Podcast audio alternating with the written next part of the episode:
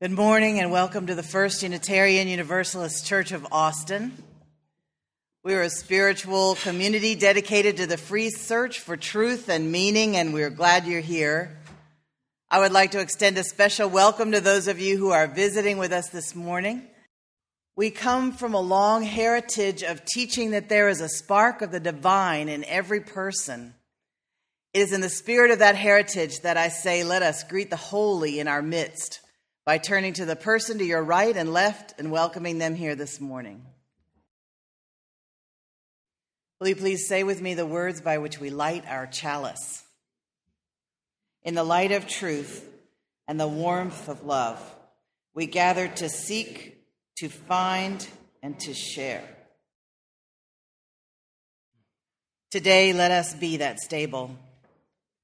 Let us be the place that welcomes the lost the weary and rejected, the pilgrim stranger, the coming life. Let not the frigid winds that pierce our inadequate walls of our mild wet hay, or the fetid leavings of our cattle, shame, shame us from our beckoning.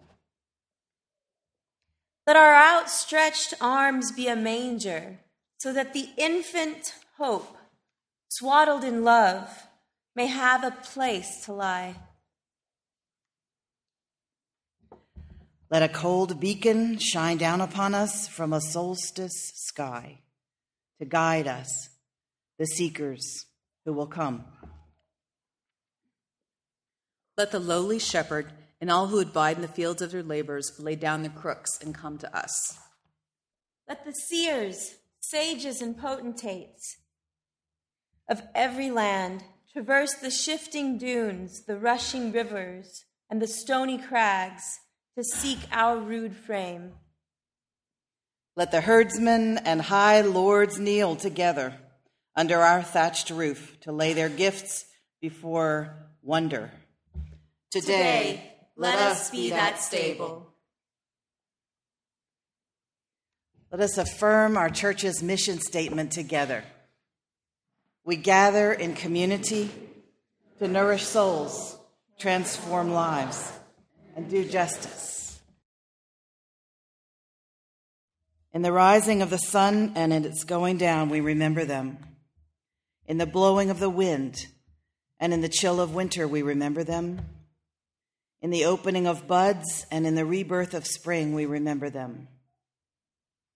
In the blueness of the sky and in the warmth of summer, we remember them. In the rustling of leaves and in the beauty of autumn, we remember them. In the beginning of the year and when it ends, we remember them. When we are weary and in need of strength, we remember them. When we are lost and sick at heart, we remember them. When we have joys we yearn to share, we remember them. So long as we live, they too shall live. For they are now part of us as we remember them.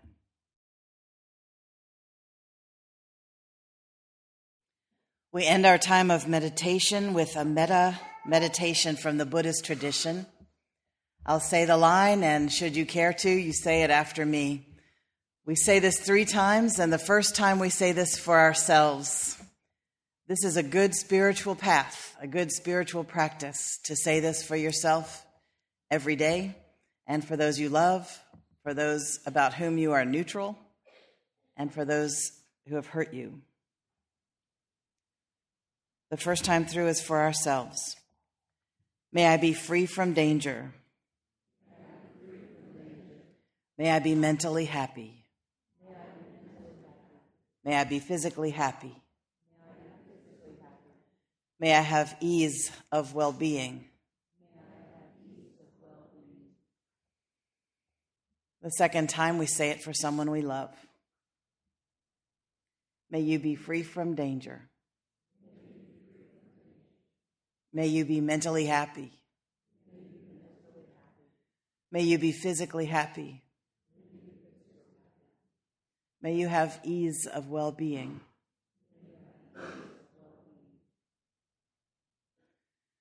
The third time, as a spiritual stretch, we say this for someone against whom we have a resentment. For some people, this is again for themselves. May you be free from danger. May you be mentally happy. May you be physically happy. May you have ease of well being. Today is the Christmas pageant. Yay. We tell the Christmas pageant story in the traditional Western style. There is a difference between a soul story and history. The people who know the Palestinian culture know that the word for inn means, in the original language, that part of a person's house where the guest stays. As people came into Bethlehem, they stayed with family. There were such things as hotels, but there's a different word for those.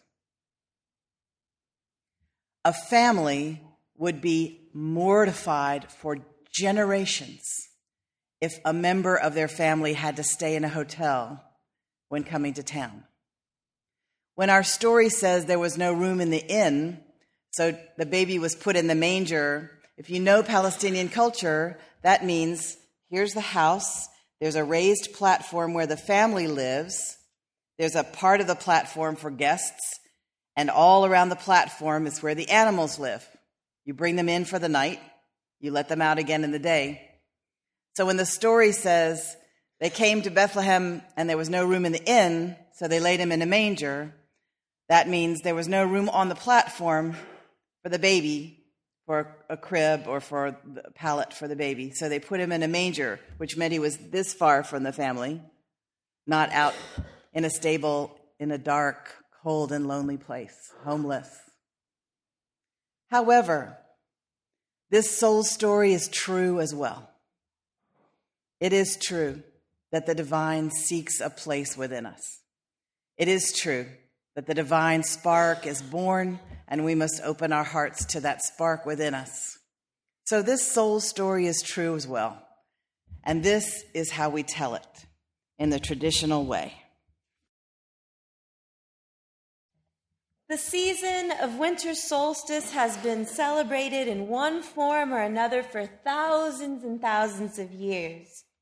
A hundred different cultures have told stories about how the birth of their gods took place at this time of year and how light, hope, and life are returning to the world and to our lives.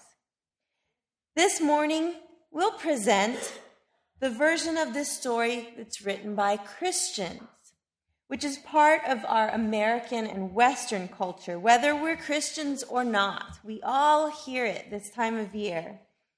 It's the story of a special baby, a child of God, as all babies are, a child called Jesus.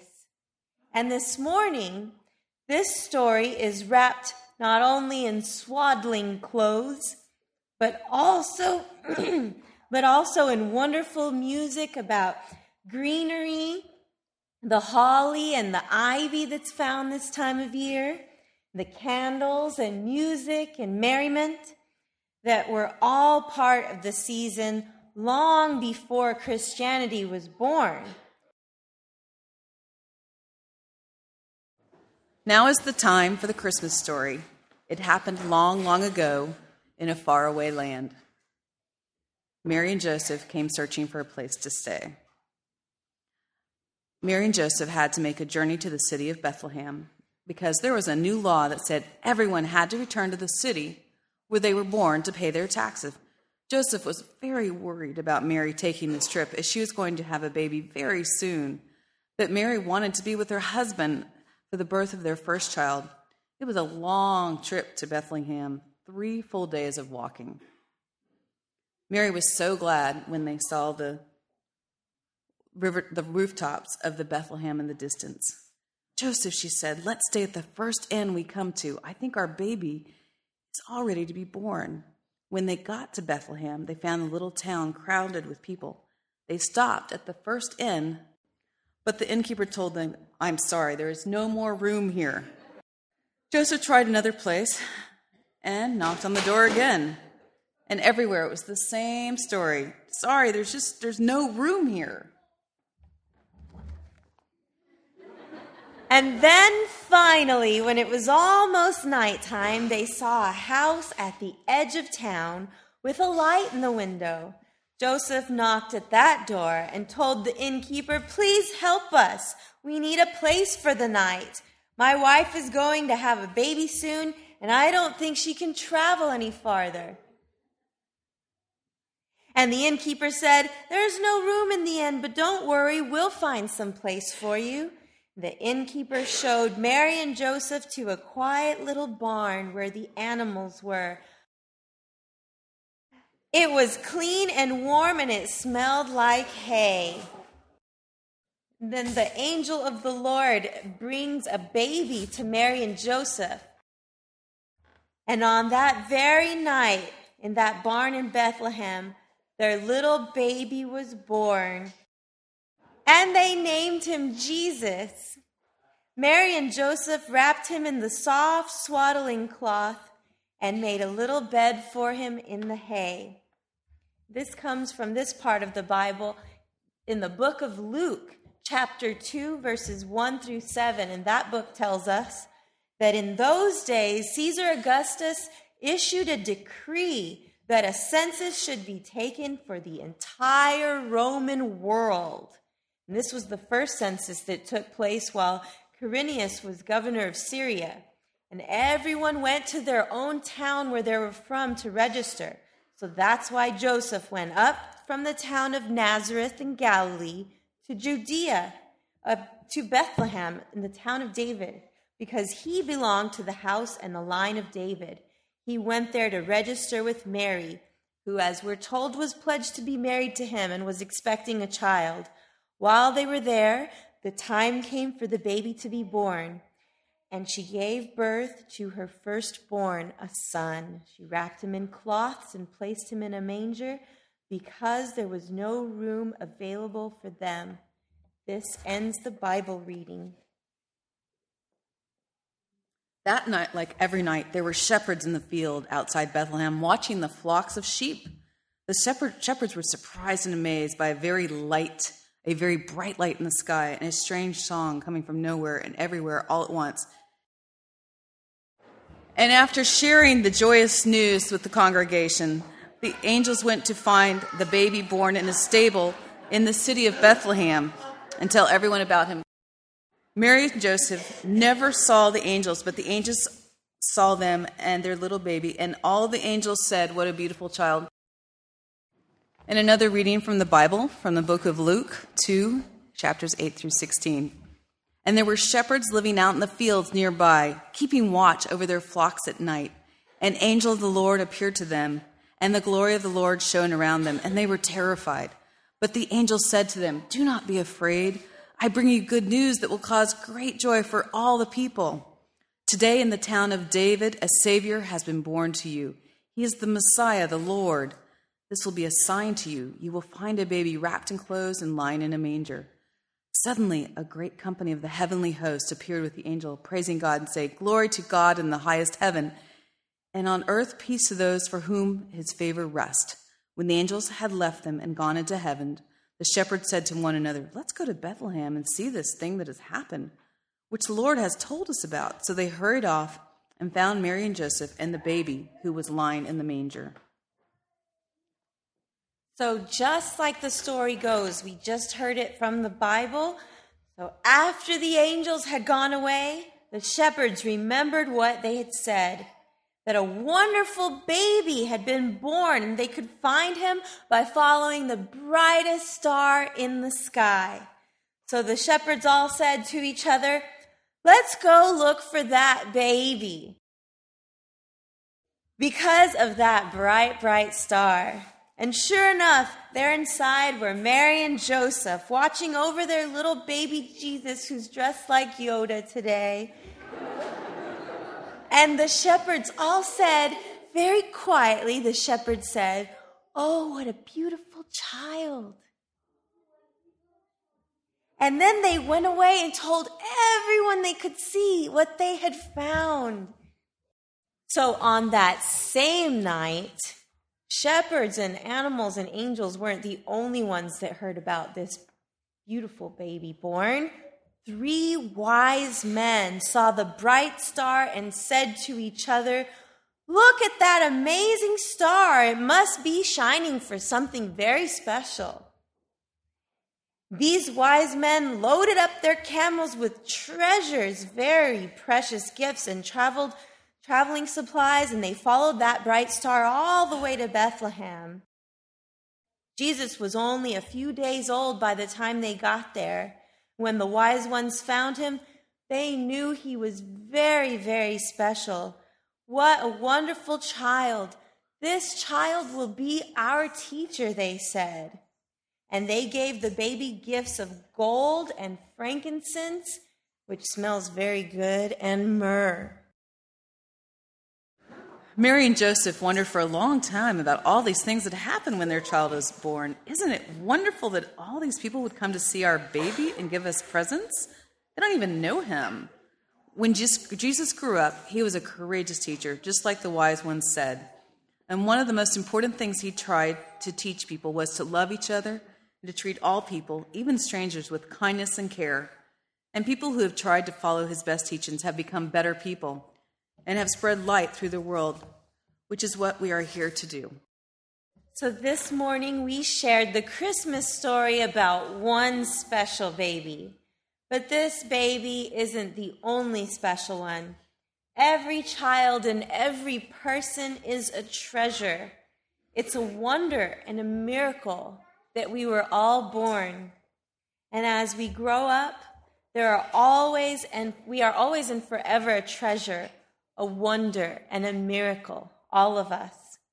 If you look in your order of service, I'd like us to read these following words together.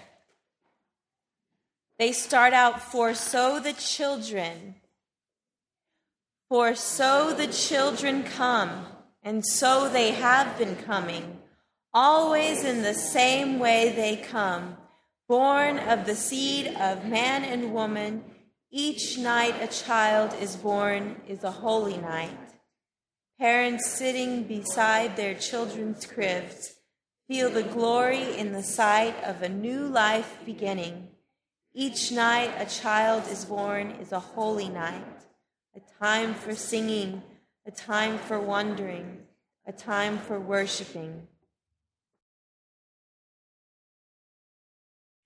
And now, will you please say with me the words by which we extinguish our chalice?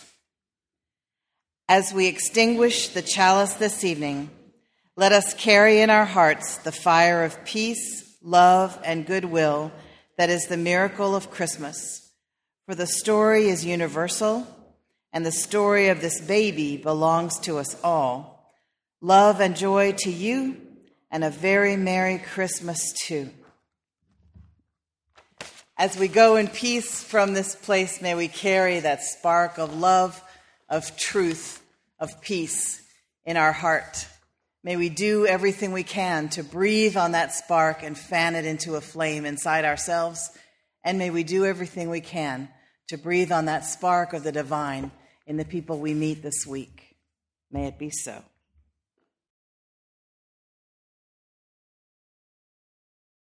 This is a presentation of the First Unitarian Universalist Church of Austin. For more information, visit our website at www.austinuu.org.